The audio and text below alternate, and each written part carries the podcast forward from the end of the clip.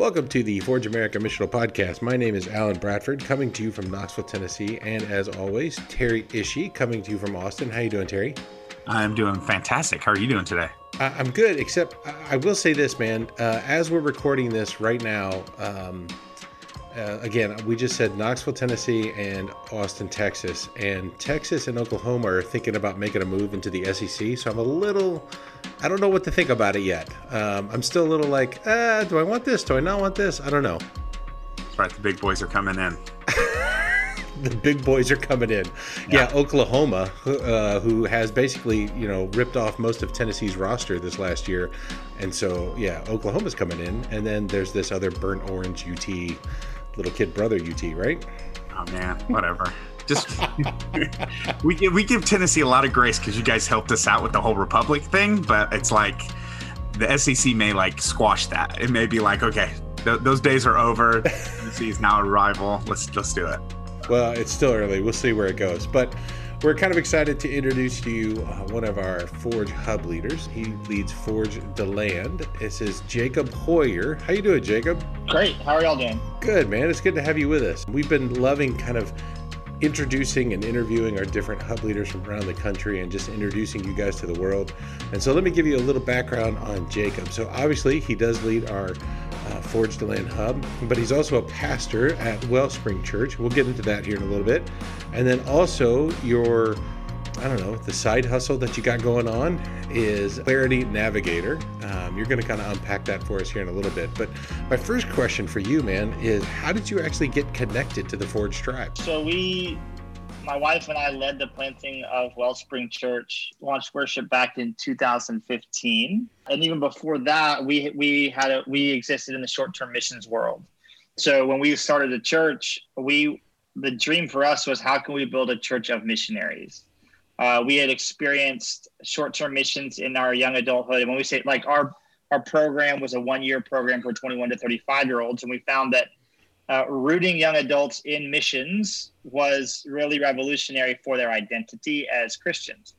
And so, as we started leading the planting of a church, we were saying, how could we give people this experience even if they can't leave the country for a year? And so, all along, it was how do we do spiritual formation for missionaries? As the church developed, I was looking for resources for that connected with Forge America at the Exponential Conference and dug in a little bit. You're one of the reasons why we love going to the Exponential Conference. Yeah, I tell you what, it is always difficult to like come to grips with the idea that there is a church growth industry, but when the when good people get in the same place, it can be really encouraging and edifying. I have children playing in my house too, in case you hear them. All right, so t- uh, tell us a little bit about the church, man. Tell us a little about Wellspring. You guys launched in 2015. So what's that like being the uh, pastor of a church? We are seven years old and uh, I've been doing I've been uh, pursuing a bivocational approach to ministry for the last five or six years. I, I like that as a philosophical option. So a lot of people, I'll tell them, "Hey, I pastor by vocation." They're like, "Oh, so one day do you want to be a full time pastor?" And I say, "Well, ideally, no." Right? Like I'd like to.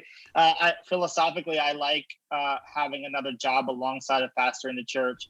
So we are seven years old, which really like is a sort of a strategic turning point. A lot of elements of our identity are beginning to solidify. At the same time, we're having to wrestle with where like where we're intentional about our model and where we're falling into default. So we're having to wrestle with that. God is bringing forward awesome leaders, and uh, I get to be a part of kind of pulling them together and, and resourcing them. So I'm enjoying that. Well, explain to us how, you know, around the country, different hub leaders do their hubs differently. So, can you kind of unpack how Forge DeLand and Wellspring, how that all works for you? So, the way that we've settled into it working is my primary focus right now is trying to establish Wellspring as a sort of, I, I don't want to say hub because that'll be redundant language, but establishing Wellspring kind of as a bellwether for missional engagement within our community. So the idea being that like if you are in our community and you know Wellspring people, you have a picture of what it looks like for people to live life on mission together. And then we're just really not territorial about people. So as we engage in relationship with folks in our community, if you attend worship at another church, that's fine. But if you're compelled by being involved in life on mission together with us, we'd love to resource you. So we are finding that there are people who are committed to worshiping at their church but for whatever reason, they're coming into our relational sphere and, and we resource them missionally. and they continue to be a part of another church. Uh, and so I'm excited for over the next couple of years how that might grow so that perhaps one day it becomes beneficial to branding wise have Forge DeLand as a brand so that other churches aren't scared of what we're doing. But right now, it works just to be Wellspring. It's really fascinating. I, I like that idea. Um, I'm kind of curious. Uh, you mentioned a little bit about one potential kind of barrier where you know, anytime a church takes the lead on something, other churches can get a little spooked, especially when it comes where if, if our people mix, then uh, there's a whole thing. And if you're a pastor listening to this, you know exactly what we're talking about outside of that, I'm kind of curious. What have been some of the barriers uh, that your you yourself and your team has had to navigate as you guys kind of create this really? Uh, I, w- I think it's kind of a unique posture that uh, that a church can take. Yeah, so I would say some of those barriers are like you know I talked about earlier how we want to figure out how can we be a be a church of missionaries and really like when we started the church in my mind i was like i had even a specific family where I was like, here's a family. They've got a couple of young kids. Um, they're maybe a married couple in their late 30s or 40s. And I had had an experience as a 22 year old going around the world, and I was trying to figure out how do I bring them that experience in their everyday life, right? So I was like, how do we shake people out of their defaults about what their Christian life looks like into something that is more missional? And what I found was people weren't as excited for change as as I was. So I'm the kind of person that like if change isn't happening, I'll go make change just because I like to shake things up. But there are a lot of people who are very comfortable in what church means to them. And so for us to be able to uh, be a place where people can feel comfortable, but at the same time present them with opportunities to change, uh, can we can sometimes have to hold that intention. Yeah, and I would imagine that's that's going to take a lot of time to kind of build that type of posture where you know you, you, can make an announcement you could say something you can even cast a vision towards it but that's that's going to take a lot of time and practice over that time to be able to really do that well where people really do feel comfortable. But man i think it's i think it's admirable. I think uh, i think that's where the church has to move uh, in the future. That's been a challenge for me as a leader. It's like i'll present a concept or an idea or a paradigm and then three or six months later we come back and somebody's not living out of that paradigm. I'm like what do you mean? I explained this in the fall. Why don't you get it already? You know but uh, it, it, it's a thing like driving and creating culture you're right takes time and intentionality uh, and it's sort of never done right? Uh, so because you're if you're constantly integrating new people you're constantly resetting culture. And that's really what we're talking about is not just creating programs but actually developing a culture within a community of people that builds and sustains a missional focus. So tell us a little bit about this side hustle that you got, Clarity mm-hmm. Navigator. What is that all about? Yeah, so I help churches clarify who we are and where we're going as congregations. I'm certified in tools that were created by an organization called Auxano, led by Will Mancini. I'm certified in those tools, and then I picked up some other skills along the way. I, I work with churches in a variety of capacities, helping them to name their mission and values, develop a, a, a discipling strategy, and then create strategic plans uh, over over a five to twenty year period. Like that's the range of their of the vision that they would be casting. So I do that in a. I mean, the the generic term would be in, in the role of a consultant. I, I, try to take a coaching approach, uh, but also still do offer advice. Really, like my income generation is split about 50 50 and then one of the things as we grow is like that business for me has the potential to grow. So uh, what role do i continue to play in the church? What role do i play in that work? Uh, how do those fit together is something we'll continue to navigate moving forward. So if churches or pastors want to get a hold of you i know that the website is claritynavigator.com so can they just find you there or is there an email they can get a hold of? They can. They could email me at jacob at claritynavigator.com uh, but yeah, I have a contact form on that website, and I think probably my phone number is on there or something. And like where I think that work intersects with my engagement with Forge is the core of the content that I'm facilitating when I work with churches is summarized in Will Mancini's book, Church Unique. And the subtitle of Church Unique is How Missional Leaders Create and Capture Culture. But what I find is like the core principles of Church Unique are about getting the church focused outward and developing a disciple making culture, a missional disciple making culture. So, really, the concepts of Forge and the concepts of Church Unique really do dovetail pretty well. And so I find that very often I'll reference Forge concepts in my role as a navigator inside of a church, uh, and and that works out really well. And I, and I believe Papa Hirsch wrote the foreword on that book as well. Yes, he did. You're right. You're right. He did. So it makes sense that, that That's the right. concepts dovetail. Well, obviously, Jacob, you're somebody who, um, you know, you're a pastor of a church. You work with a lot of churches around the country, around the area. So you've networked, you've been listening to churches. And so one of the questions we've been asking as this season has been going on is, you know, at first we started asking it as, you know, hey, as we're coming out of COVID, and I don't know if we're coming out of COVID, I don't know what's going on, if it's the fourth wave, the Delta variant, whatever we're in, but in the situation that we find ourselves in now, as we are navigating these waters, you know, a year and a half, looking at, you know, however long it's been since quarantine, we've been asking what are the, the questions the church should be asking. So, in your role as a pastor, as someone who helps churches clarify their vision and where they're going and how they're doing all this stuff, what do you feel like some of the questions the church should be asking right now? I think one of the best questions to ask when it feels like everything has changed is what hasn't. So, like, I think a lot of churches feel as though they have to completely start from scratch and like rethink everything about who they are. And where that where is that going to be a profitable exercise? I think also they need to remember that like there are some things about who they are as a church that are that have not changed. One one of the places where I'm consistently lately talking churches, I, I would say talking churches off the cliff, like in terms of like they're ready to take a big leap into something, is in how much digital presence they have. So I have churches who had zero digital presence prior to COVID, who now think they have to be like they have to do everything digitally. And and a part of that, I was saying to a church the other day, I was like, as a church, as a church professional, everybody in my professional world has been telling me for the last two years, you have to go online, you have to go online. Uh, But when I step back and think about for Wellspring, for example, like, does it actually make sense for our strategy and for our culture? No, it doesn't actually. Like a lot of what we do is about intimacy and vulnerability. And so, like, those are things about us that have not changed in the season of COVID. Like, we are still a church that prioritizes intimacy and vulnerability. So, for us to broadcast our entire worship service online does not make sense. So, I think that's what churches need to ask themselves is like, it seems like everything has changed, but what are the things that haven't changed? And how can we build on those? Because those are probably the constants that God's Spirit has put in their church uniquely. And so I think that's certainly one of the things churches should be thinking about.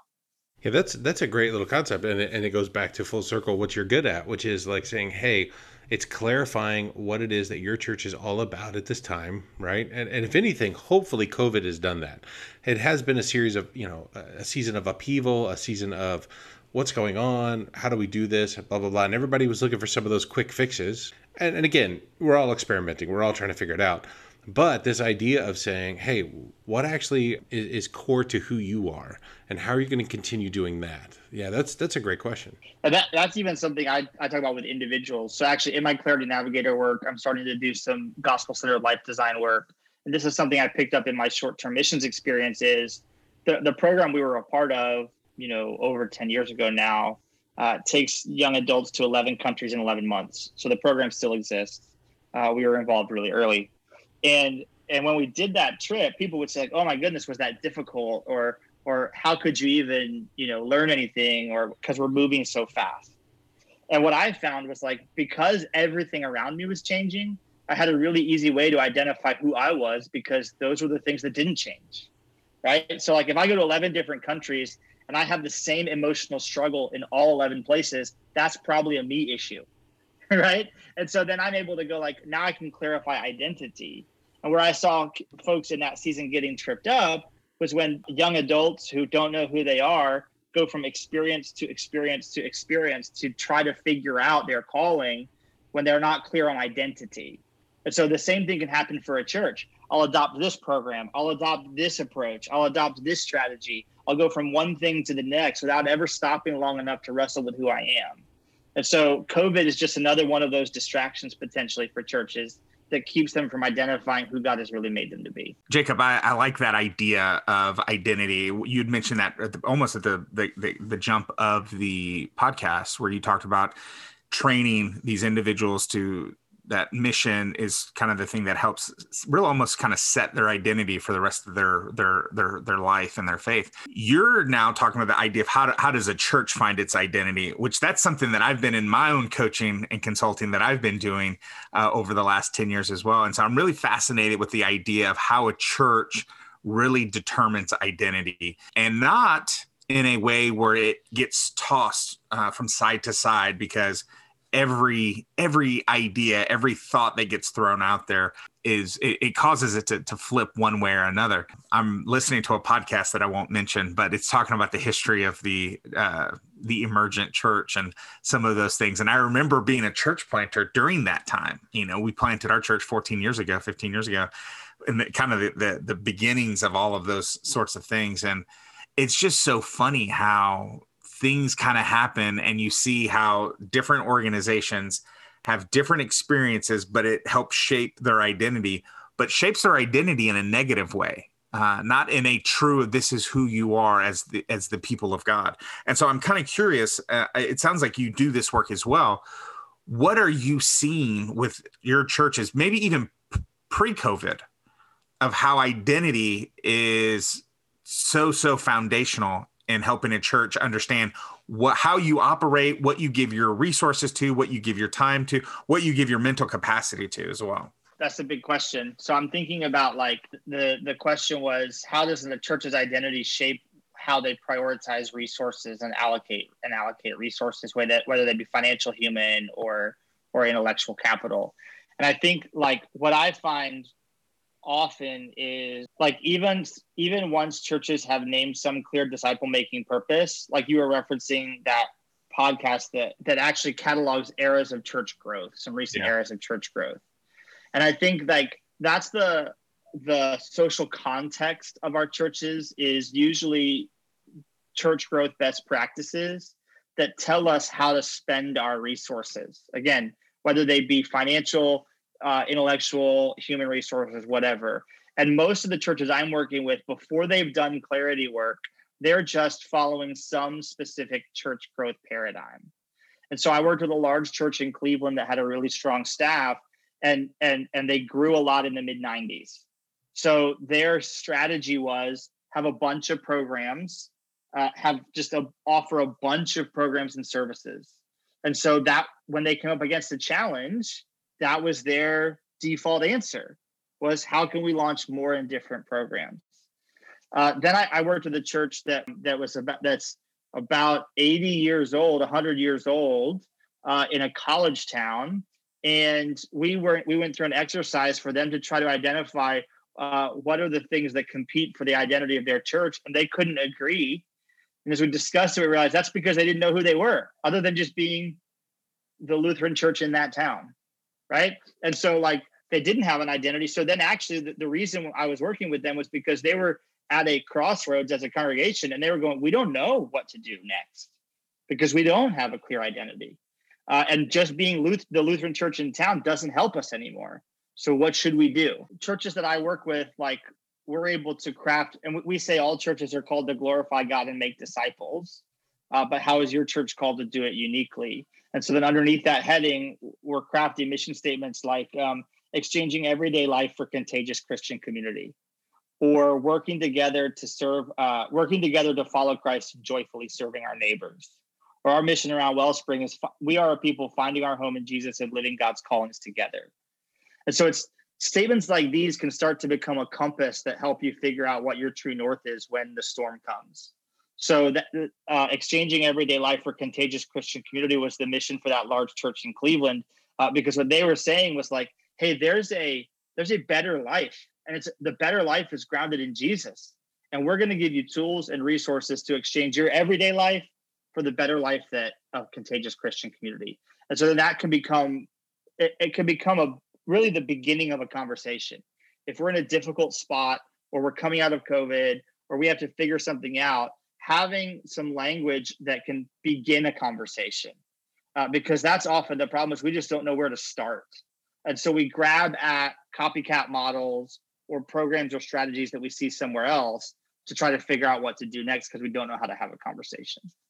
Yeah one of the things that i love about uh, uh, will's um, mancini's work is the emphasis of the Holy Spirit in prayer because, you know, he even references the idea of getting in the upper room, get into the upper room and really pray and seek out the Spirit for like what is next. Let the Spirit really speak and affirm your identity.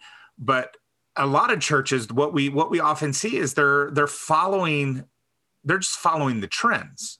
Like what are the trends? What are what are the, you know, Outreach Magazine hits the hits the. I, I, don't know. I still get Outreach Magazine. I, I, I got a free subscription, a free one year subscription, 14 years ago as a church planter, and they were like, "Hey, do you want to pay and keep getting this?" And I'm like, "Oh no, I don't want to give money to this." And I've gotten every issue for 14 years. it keeps coming, but and and, and at, at, times it's good and you know hugh halter had an had a had a uh, an article in that a monthly article for for years. And again i'm not i don't want to bag on outreach magazine but it's that it is a resource that tends to highlight a trend.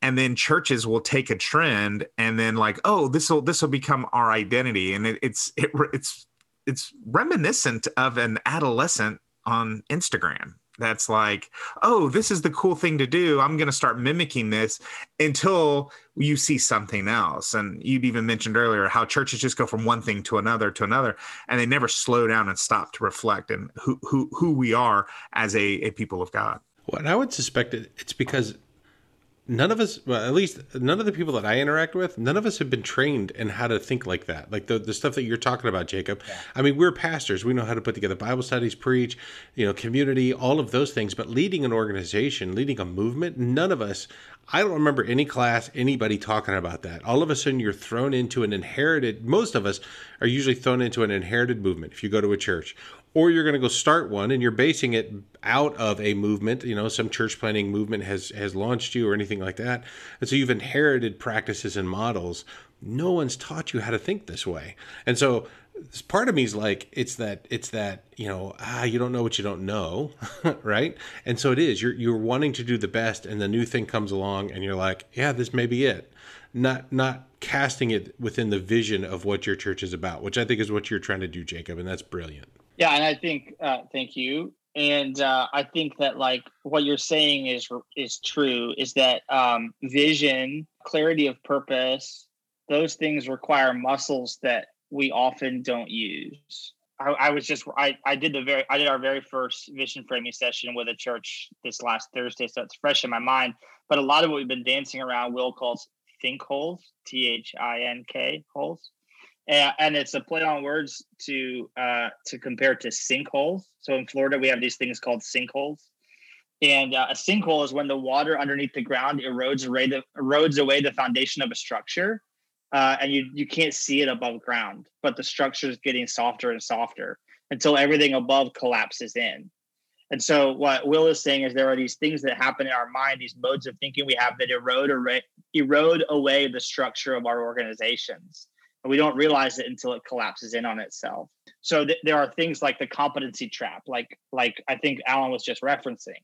Like i oh i have so much confidence i don't need to think right? So then when trouble comes what do i do? If, if i think i don't need to think when trouble comes i just work harder right? Or the ministry treadmill is one of the ones i referenced earlier. Like uh, the we think the answer to everything is add more programs. So when trouble comes we just add more programs and it, these are ways to avoid thinking deeply about what we're called to do. When really we need to have clear thought and intentionality behind our work. And that's what shores up the foundation that, that Christ has established.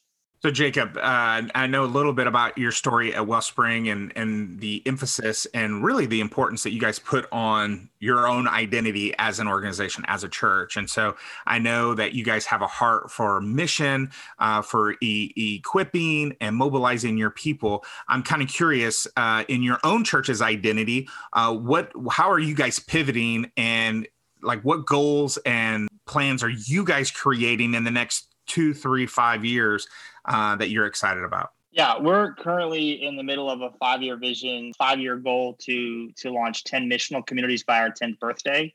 And and missional community is a word a lot of people grab and then define how they want. So for us, we've defined it how we want, which is uh, 10 to 40 people who do everything a church does except Sunday. So in our denominational tribe, uh, there's some there's some some connection to specific things that's happened on, on Sunday with clergy. So we can't really call them micro churches, but we say like uh, a, a, missional community disciples each other, meets together regularly, cares for one another, serves together.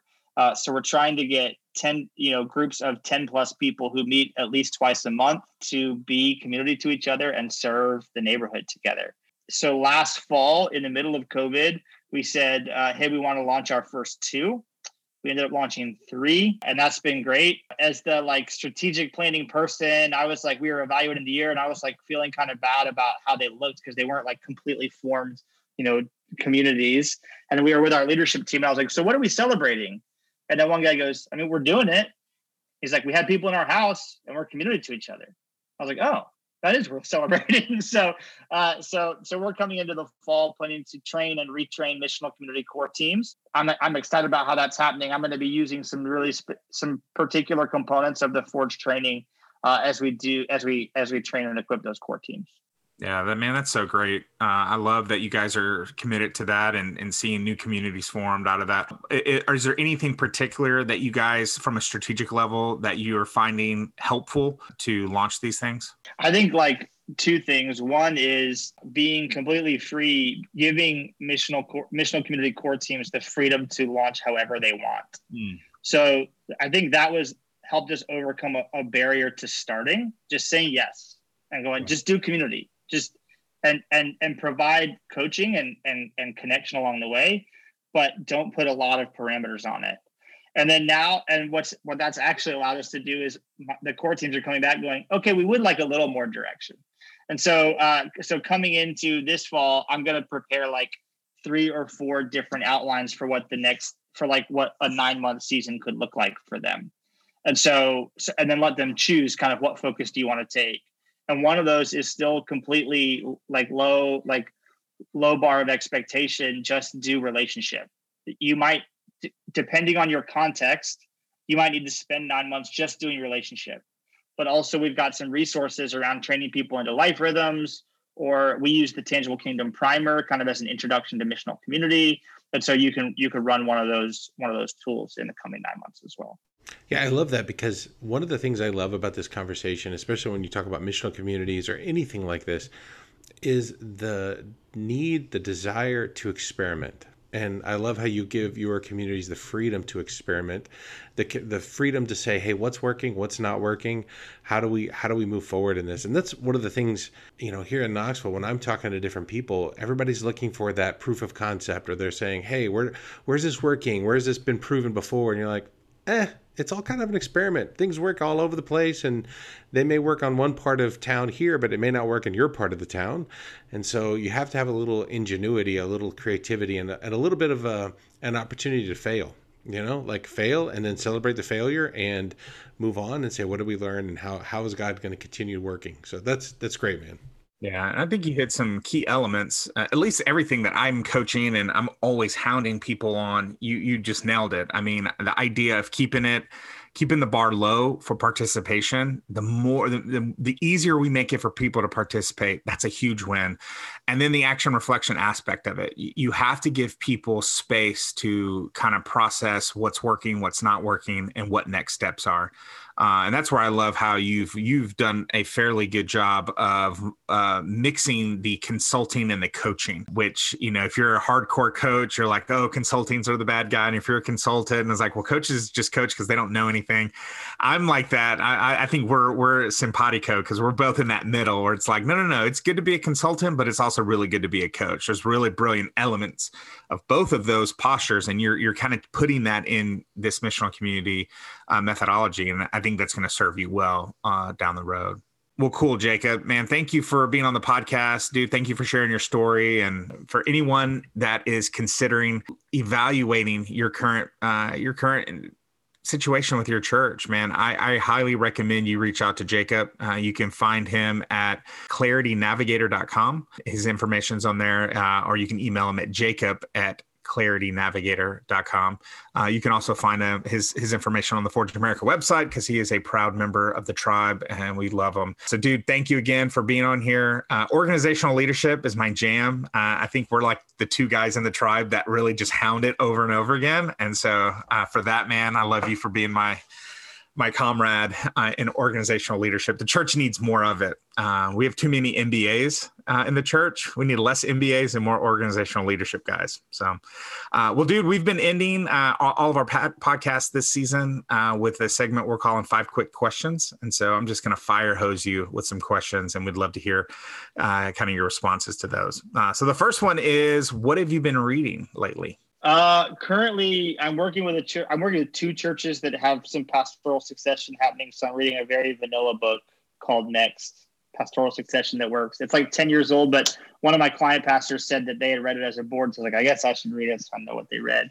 Uh, but right, right before this, I read a book called How the Word is Passed.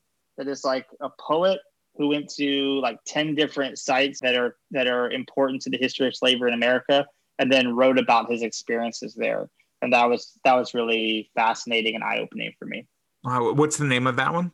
That's called "How the Word Is Passed." How the Word is Passed. Oh, that's brilliant. Uh, by Clint Smith. Clint Smith. Okay, and then who, do you know who wrote the next book? Next is um, w- William Vanderbloemen and then Warren Bird. Okay, Vanderbloem. Okay, all right, cool. Right on, man. Yeah, that second one that's fascinating. I've I, have heard of that one. I'm gonna have to check that out. Yeah, he went to like a couple of different plantations, and then he went to like the place in West Africa where they say it's like one of the last stops before slaves came to America and stuff. Just wrote about his experience. It was pretty fascinating. Wow, that's awesome. Uh, all right, uh, question number two: uh, What have you been watching? Anything good? Uh, well, Ted Lasso season two just started, so we, we hopped on that. But also, my wife and I really, actually, really like a show called Making the Cut uh, with Heidi Klum and Tim Gunn. Okay. So it is it's fashion designers and nice. it's uh, it's on Amazon Prime. Uh, so that's a good one. Nice. Very cool. I like Tim Gunn. He always cracks me up. Yeah, man. I, I like Tim Gunn talking about coaching. That dude, like the questions he asks people to help them get their design right are fantastic. Really? Tim Gunn is one of the best question askers I've ever I've ever seen. Nice. Yeah, my go-to question asker is Anthony Bourdain. Uh, oh yeah, yeah. Master at asking questions and just the, the just being curious. Uh, man, he was so good at that. And so, yeah. uh, all right, cool. Uh, number three. What is the funniest thing uh, that happened during quarantine, uh, or something cool that's happened? Well, I guess during the pandemic, we bought a farm. So, uh, so we bought so we bought uh, 19 and a half acres with a 100 plus year old farmhouse. We bought it in like August of 2020. And I was like, yeah, we'll renovate the whole thing and be in by Thanksgiving. And now, like, hopefully, we're in by in a couple of weeks. So, uh, so it's been a long road, but it's a 120 year old house, and we took it all apart and put it back together with some help, of course. Uh, and and one day, my my wife's horses will be on there. One day, like hopefully within the next 12 months our right. horses will be there, and that's been that's been our our our COVID project. That's that's pretty impressive. That's awesome. Number four, which this might be lined right up in there. Uh, what is bringing you life right now? What's bringing you joy? Oh well, I would say that there have been waves of joy in that project, but also waves of despair. So I don't know if that's the clear answer. This week, this week, I'm trying to. My kids made a bucket list for the summer, and one of the items was to play mini golf. I don't know that they've ever played mini golf. They're six and four. Oh, and so uh, we live in Central Florida. So I found that Disney has a mini golf course called Fantasia Gardens. And uh, I'm going to try to see if we can go there this weekend. So this week, I'm excited to plan that outing for nice. them. So, uh, so, so that's going on this week. Well, it's funny because when I think of mini golf, I think of Orlando because you just seem to see them on every corner, you know? Yeah. Yeah. Uh, apparently, I think Myrtle Beach probably has more mini golf per capita, Okay. But I would imagine Central Florida is probably doing it better. There you go. Yeah. Well, you've got the Disney factor, and so right, so, right. Everybody so, ups their game. And I didn't even know. So Disney has its own mini golf spot. So apparently, there's two. There's many. There's Fantasia Gardens and Fantasia Fairways, and Fantasia Fairways actually has like sand traps and rough and all this stuff. So my really? kids are a little too young for that, but I might need to make it back there wow, dude, I know what we're doing next time we go to Expo, man. Like 2022 yeah. in Orlando, we're gonna go do some hardcore mini golf. That's awesome. Yeah. Well, cool, man. I hope you guys enjoy that. Uh, and then that, the, my last question: uh, what what's your favorite thing about DeLand? DeLand is awesome because it is like the definition of eclectic. one of the first times like we knew we were planting up here, but we hadn't moved up here yet. So we came up for a music festival, and uh, so there's like a music festival with like 15 different stages around town. People are just walking all over, and there's just like and there's hundreds of different acts, and we're hanging out at a bar where you know everybody has had plenty to drink, and there's like there's like people who are college age because we're a college town, and then there's like this older couple in leather that were like hanging out right alongside of them and we're like in the middle of it, and everybody's just hanging out and really relating to each other. Uh, so DeLand is off of Interstate 4 enough to still be weird, uh, but close enough to Orlando and Daytona to still have enough going on. So, uh, so it's pretty cool. So, so I like that eclectic kind of in between nature. Well, Jacob, thank you so much for the time, man. Really appreciate uh, the work that you're doing. Appreciate the the fact that you're part of our tribe and just how you come alongside churches. So, thank you so much for what you're doing, man. Really appreciate it. Absolutely. Thank you guys. It was great. Yeah. Well, hey, if you would like to get a hold of us, feel free to reach out to us at forgeamerica.com. You can find our information there and make sure to pass the podcast along if it's been helpful to you. Uh, subscribe, do the stars, whatever you have to do. Feel free to do all that. But we'd love to hear from you uh, and love to hear from you about maybe some future topics or some future ideas that we can kind of get into because we want this podcast to serve our tribe and the pastors and the listeners who, who actually spend the time to listen to it. So thank you for doing that. And until next time, we'll see you later.